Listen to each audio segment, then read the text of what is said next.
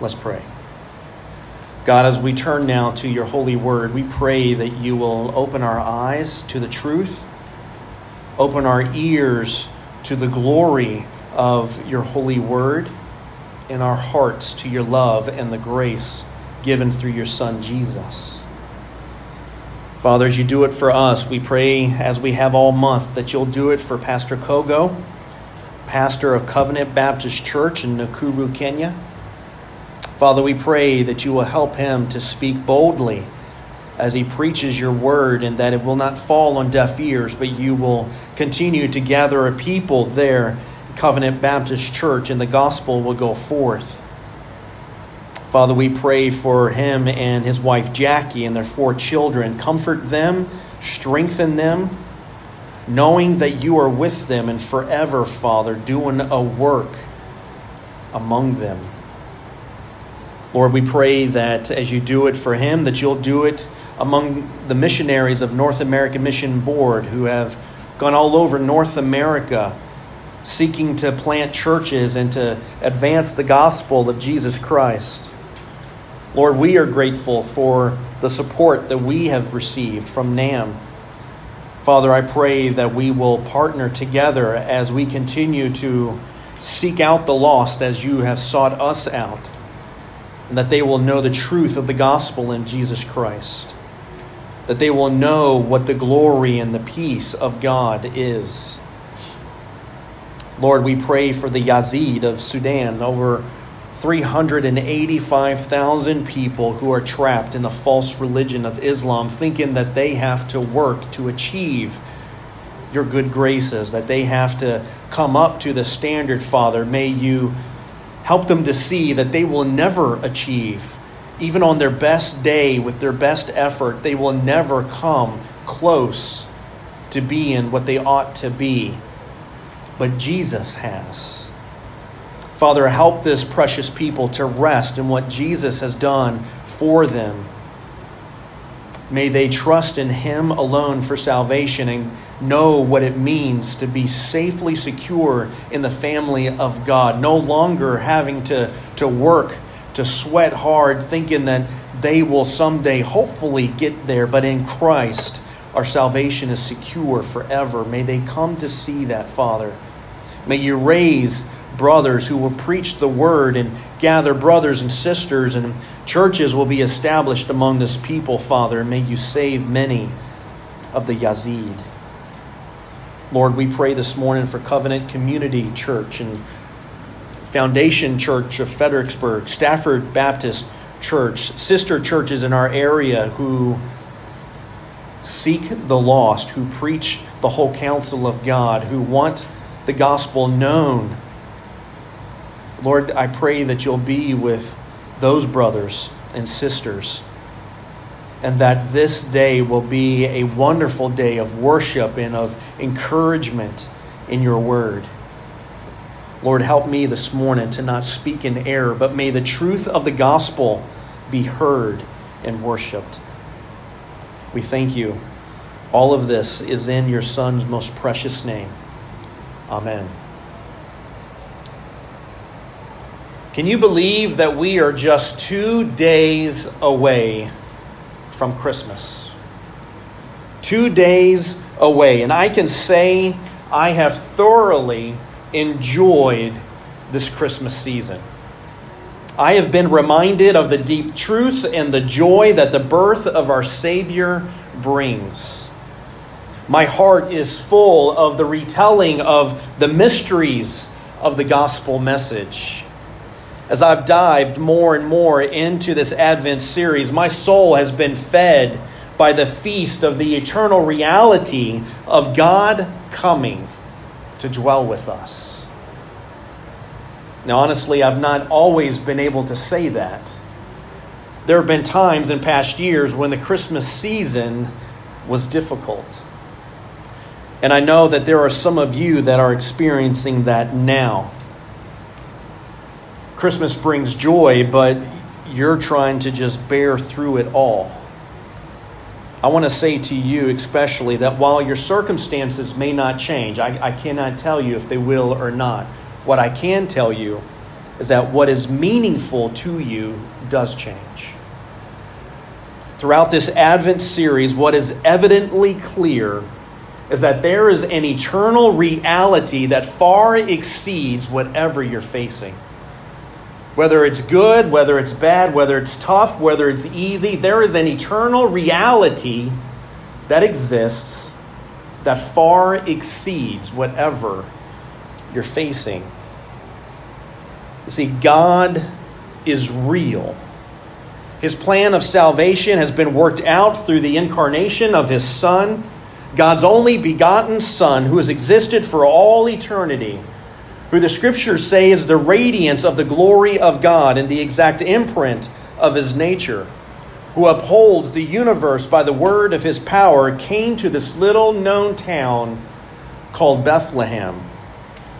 He took on flesh to make purification of sin. He redeems lost sinners and turns them into saints.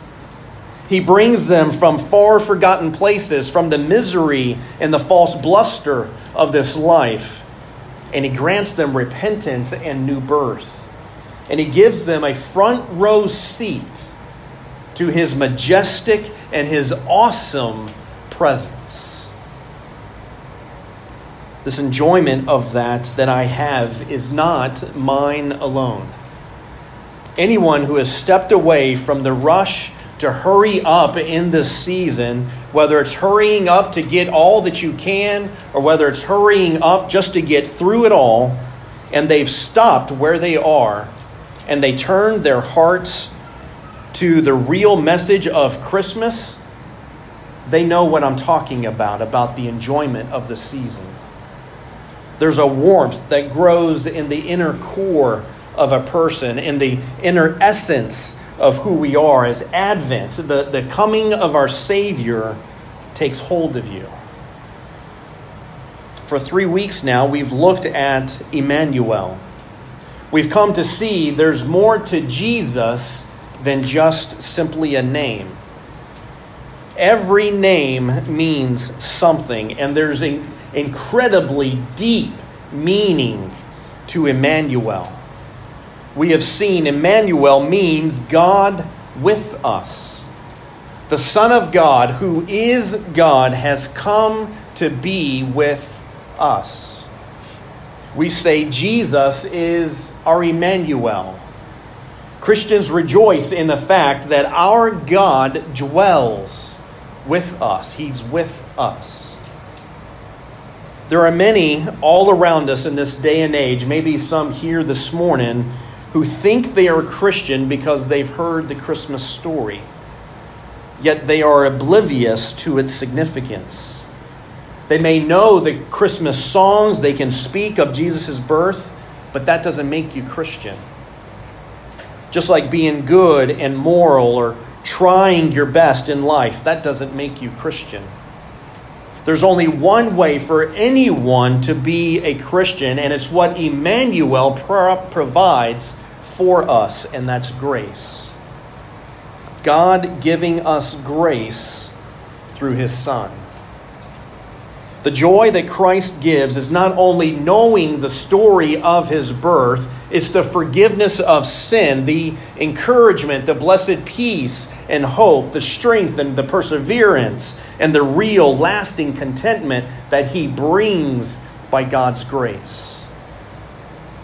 What those of us in this room who are Christian are thankful for is that we have been captured by the sheer wonder and the awe of our Lord and Savior taking the form of a man so that he would die in our place for our sins and then rise again on the third day and stomp on the guilt and the shame that our sin has brought us. And then to remove the shackles of its grips on our lives and to then bring us safely to Himself where there is no presence of sin. There's only His holiness and His pure love and His grace. Christmas for the Christian is reminding of God coming to help his people just as he promised long ago. Unbelievers don't have grace, so they don't understand why you and I praise God for Jesus at Christmas. They cannot feel the wonder of God's grace, nor can they worship and love Jesus Christ and Him crucified. They do not know of the good news of the great joy that the angel brought the shepherds. That Christmas Day celebrates a Savior who's Christ the Lord who was born to us. They cannot fathom that after seeing this child, why the shepherds went away worshiping God for what they had just witnessed. Why would this great announcement come to shepherds? Shepherds were the most ordinary of people, downtrodden, nothing glorious or exciting about their lives. Often they were far from the city. They weren't up to date of what was happening. They were not into the exciting part of life. There was nothing exciting about their lives. They were far away from society. They were out in the field somewhere. A tent might be all that they had to shelter them at night. And the shepherds had a mixed reputation. They obviously worked hard, keeping watch over their flock all night through. But the Jewish leaders looked down on shepherds because they didn't always keep the Sabbath because of working to maintain their flock. And there were some shepherds who simply weren't honest. They, were, they weren't always trusted. And then suddenly, suddenly, there among the shepherds, the angel come to them. The shepherds are the ones the angels first come to to announce this wonderful Christmas news. Now, this doesn't seem like the beginning of an earth shaking worldwide message. Who's going to listen to these working class shepherds? Yet the angel says to them, This is good news of great joy that will be for all people. This is not how a, a good movie or a great play begins and neither is it how God's plan of salvation begins. Remember, in eternity past, God created his eternal plan of salvation. And he began working it out in the Garden of Eden. When the serpent deceived Adam and Eve, God first announced the gospel and that he would destroy the serpent. He said he would crush his head. We're told all throughout the Bible that there is no plan B in God's plan. God has never changed his plan, He's never had to adjust this eternal plan. What God set in course in eternity past, God has been working out all throughout the Bible. He never deviated from what he set out to do. His plan is from everlasting to everlasting. You see, God never changes, and so his plan never changes. The details of his plan were laid out long before it ever occurred. He said that the Messiah would come, that he would be born in Bethlehem, he'd be born by a virgin, and he would be from the line of King David. And if you were to turn to Jeremiah chapter 33, verse 13, you would read this. In the cities of the hill country, in the land of Benjamin, the places about Jerusalem, and in the cities of Judah, flocks shall again pass under the hands of the one who counts them, says the Lord. Behold, the days are coming, declares the Lord, when I will fulfill my promise I made to the house of Israel and the house of Judah. And in those days and at that time I will cause a righteous branch to spring up for David, and he shall execute justice and righteousness in the land.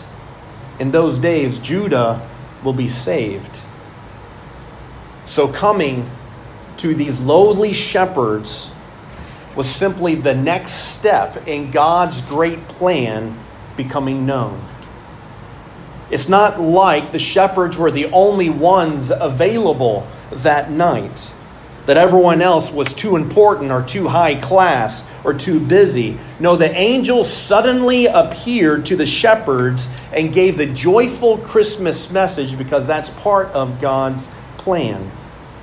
These were men God wanted to hear his message. And God, what we see, God upends everything that people expect. People tend to think that they have to clean themselves up in order to come to God. When we know that we will never be clean enough for God. People want to point to the evil deeds of others, and God says it's our own hearts that are desperately wicked. We are the worst enemy that we have. We think the most influential people can do the most good. When Mary says earlier in chapter 1, God has brought down the mighty from their homes and exalted those of humble estate.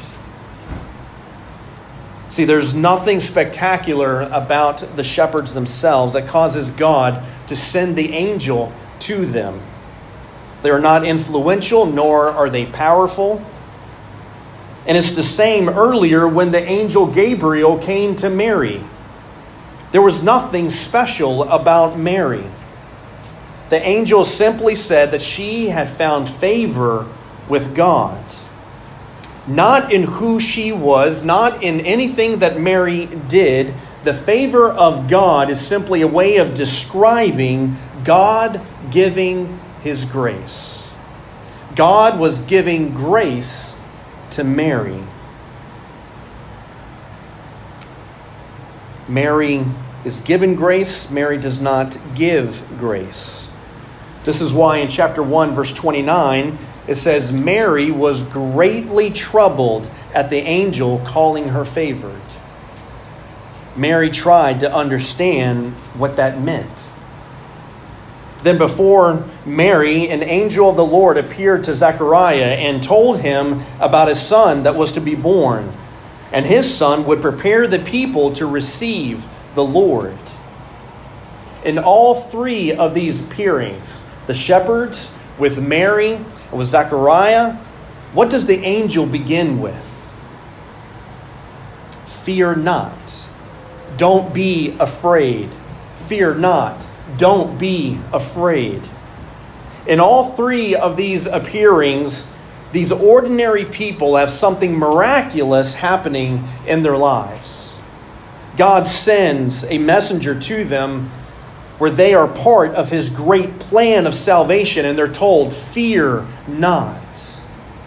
Don't miss the significance of this. When God comes, fear not. What a comforting way for God to share his great message of salvation. Fear not. It's always like this. You have no reason to be afraid receive this message without fear. God has sent a messenger to you. Though the world may look down on you, the world may discount you, God's grace is with you, so do not fear. God is in control of everything. Fear not. If you receive God's grace, then don't fear what God is doing. Don't be afraid of what might happen in your life or to your life. Don't be afraid of the enemy that will come against you. No weapon formed against you will prosper, God says. If God is for you, if you have received His grace, the changes that are taking place are no cause for fear. What's happening to your heart is by the one who has included you in His eternal plan what people do today or how your family is affected, what your children will become, the outcome of your life. They're all in the hands of God who sent a messenger to bring you good news of great joy. So the shepherds hear the Christmas message of Christ being born in the city of David, and he's the Savior, he's the Lord. And they're given a sign to find a baby wrapped in swaddling cloths and lying in a manger. Fear not, I'm bringing great joy. And here's a sign for you so you don't have to wonder anymore about it. You can know for sure that what I say is true. You and I are also given signs. We don't have to fear. By God's grace, we have received the good news of Jesus Christ. We have signs. We don't have to wonder anymore. They're all written down in this book, the Bible, God's Word. It's the whole Christmas story. From beginning to end, it tells us the Christmas story from eternal beginning to the eternal end. And if you have received God's grace, if you're a follower of Jesus Christ, you're part of that eternal plan. You see, only God's people can see Christmas. Only God's people can look at Christmas and be truly satisfied in Christmas. Only the Christian has true contentment because God has given his grace to us. Only the Christian is free from fear and has the assurance and is confident of being with Christ for all eternity. Only the Christian can take in all the greatness of the angels singing and praising God, saying, Glory to God in the highest, and on earth peace among those with whom he is pleased. Now, with this multitude of angels, the heavenly host, we are to picture from the original language an army of angels. A vast number of angels all singing in unison this praise to God. The best I can do to picture this moment is to think of years ago when Christian and I went to the Kennedy Center with our three girls. Gunnar and Kalia were not yet born. The three girls were really little at the time and we went to listen to the Washington Choral Society put on a Christmas program. And at the end of the show, they sang, 160 singers all sang in unison Handel's Messiah. The volume that filled the hall and the sound that you heard penetrated you, went all the way down deep into your bones, and it was mesmerizing. You were caught up in that moment. We were totally absorbed in that. And that pales in comparison to a multitude of angels filling the sky, suddenly praising God. What is it they're praising God for? They say, Glory to God in the highest, and on peace, and on earth, peace with those with whom his favor rests. But what are they praising God for?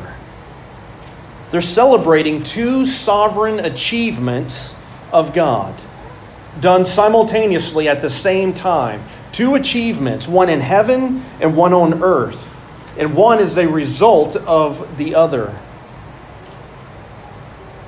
These are of such magnitude, these achievements are of such magnitude that doing just one of them shows that God is so incredibly stunning and magnificently glorious. Just doing one. But in doing both at the same time, this shows that God is beyond comparison and is of, of such enormous scale that it, he surpasses our best thoughts about him. He far surpasses anything you could think of about God. What we know from Scripture is that Immanuel, coming to dwell with us, is given three titles He's given Savior, Christ, and Lord. Jesus is the deliverer who rescues his people from death. He's a Savior. You see, we deserve judgment, but in Jesus, in, in Christ Jesus, God demonstrated the highest display of His grace by dwelling with us so He could take our place and die for us. He's the Messiah, He's the Christ, the anointed one. And not only is Jesus the Savior, He's the one who's the humble King who suffers for His people and serves them and gives them life. Not only is he Savior, not only is he the Christ, but he's also Lord. He's the one who leads his people into everlasting. Now realize at this moment when the angels are praising God, the whole unison of the heavenly host are praising God, these shepherds wouldn't have known anything about Jesus if the angel hadn't told them. And this is the good news that the angels did tell them about Jesus. He's Christ the Lord. The shepherds were oblivious as they were watching their flock by night. They were oblivious to the coming of Immanuel. They were minding their own business. They were focused on what was in front of them. And the angel said, This is good news with great joy. You see, the shepherds needed to be told what was happening. Even though Immanuel was being born, the shepherds needed to be told. They needed it explained to them. They didn't know of Christ coming, they needed it revealed to them. They needed to hear it for themselves and then to believe. And this is how God saves everyone. Someone must be sent with the good news, and then they tell it, and people hear it, and then they believe it. And they call upon Him and they worship Him.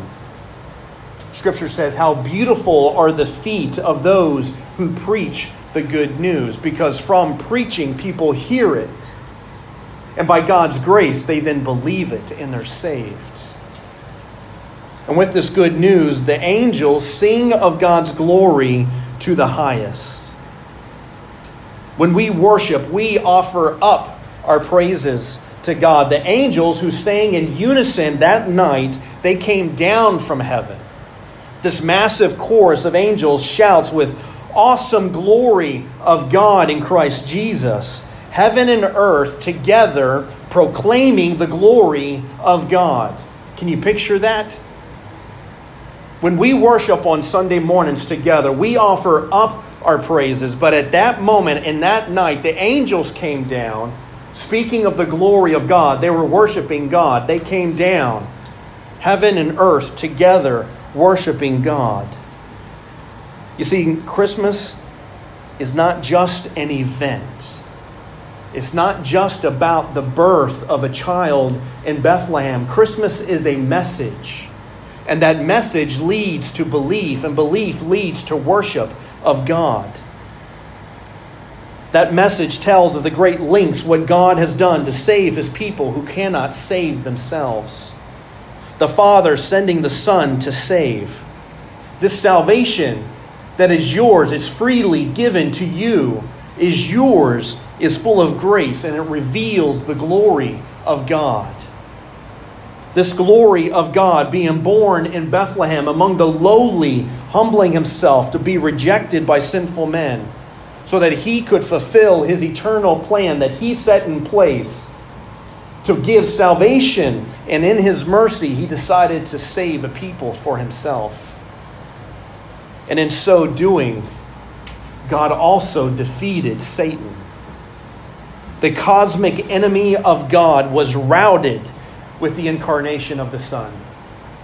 The cosmic enemy of God was defeated by the cosmic glory of God. We're told in 1 John 3 8, the reason the Son of God appeared was to destroy the works of the devil. The one who accuses you, the one who deceives you and who lies about you, the one who fights against your faith, the one who seeks to take away all your hope and to leave you full of worry and fear, the one who belittles God and seeks to be like Him, the one who wants to steal the glory from God, he has been undone. Satan is in his final days. His defeat has already been determined. He can no longer say anything against God's people because Immanuel is here. Immanuel fulfills for us. He fights for us. He takes dominion over us. And all who believe Jesus as Savior, as Christ and Lord, we are safe forever. Christ is the highest glory because God has done this, because of his power over sin and the devil, and the grace and the mercy he gives to the humble, repentant hearts occur. and we celebrate the accomplishment, the other accomplishment of God. God's glory in the highest is seen. In Him coming, He defeats the devil. And we see the other accomplishment. In His highest glory revealed among the heavens, within the spiritual realm, God is victorious, and through this, He bestows peace on earth to all whom He is pleased to bless with His grace. Praise God. Christ defeats the devil, and at the same time, he makes peace by the blood of his cross. Notice the angels are singing this chorus at the birth of Christ. This is not a song that they held until the end of Christ's life.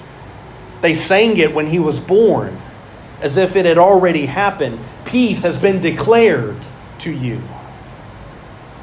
For all who trust in Jesus, we are at peace with God. God is no longer our judge. Jesus took the judgment.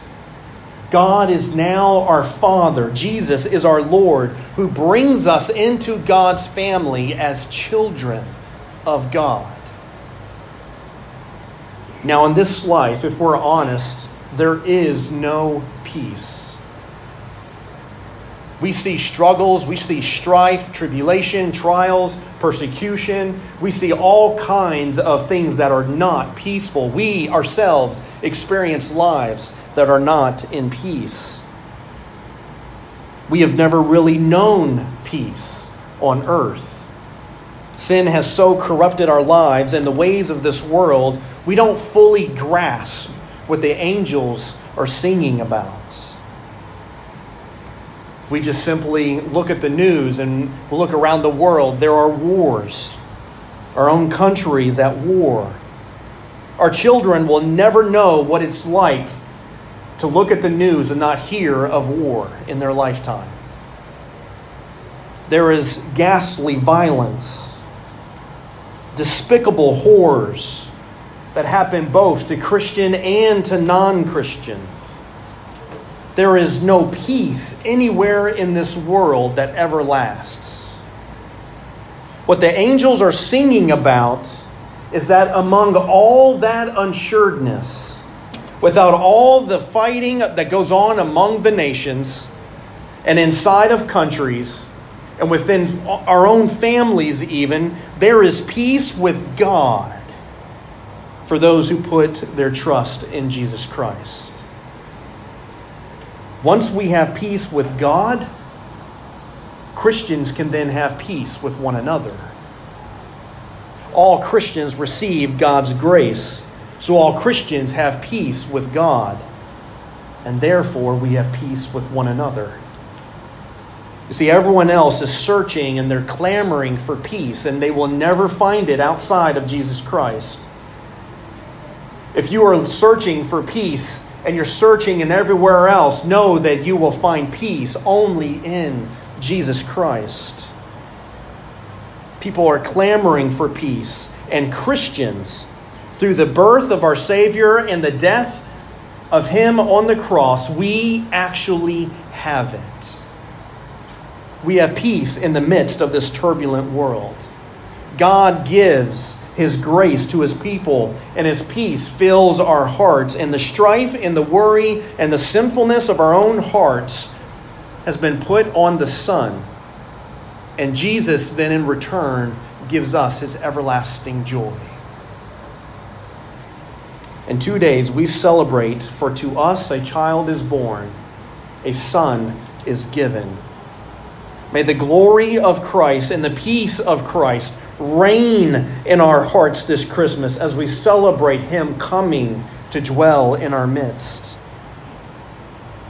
You and I, brothers and sisters in Christ, we have reason to celebrate this Christmas with full hearts, full of love for our God.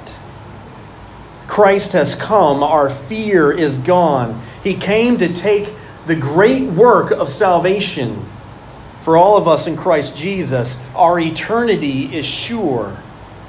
And we join the angels and we say, Glory to God in the highest, and peace on earth among those with whom He is pleased.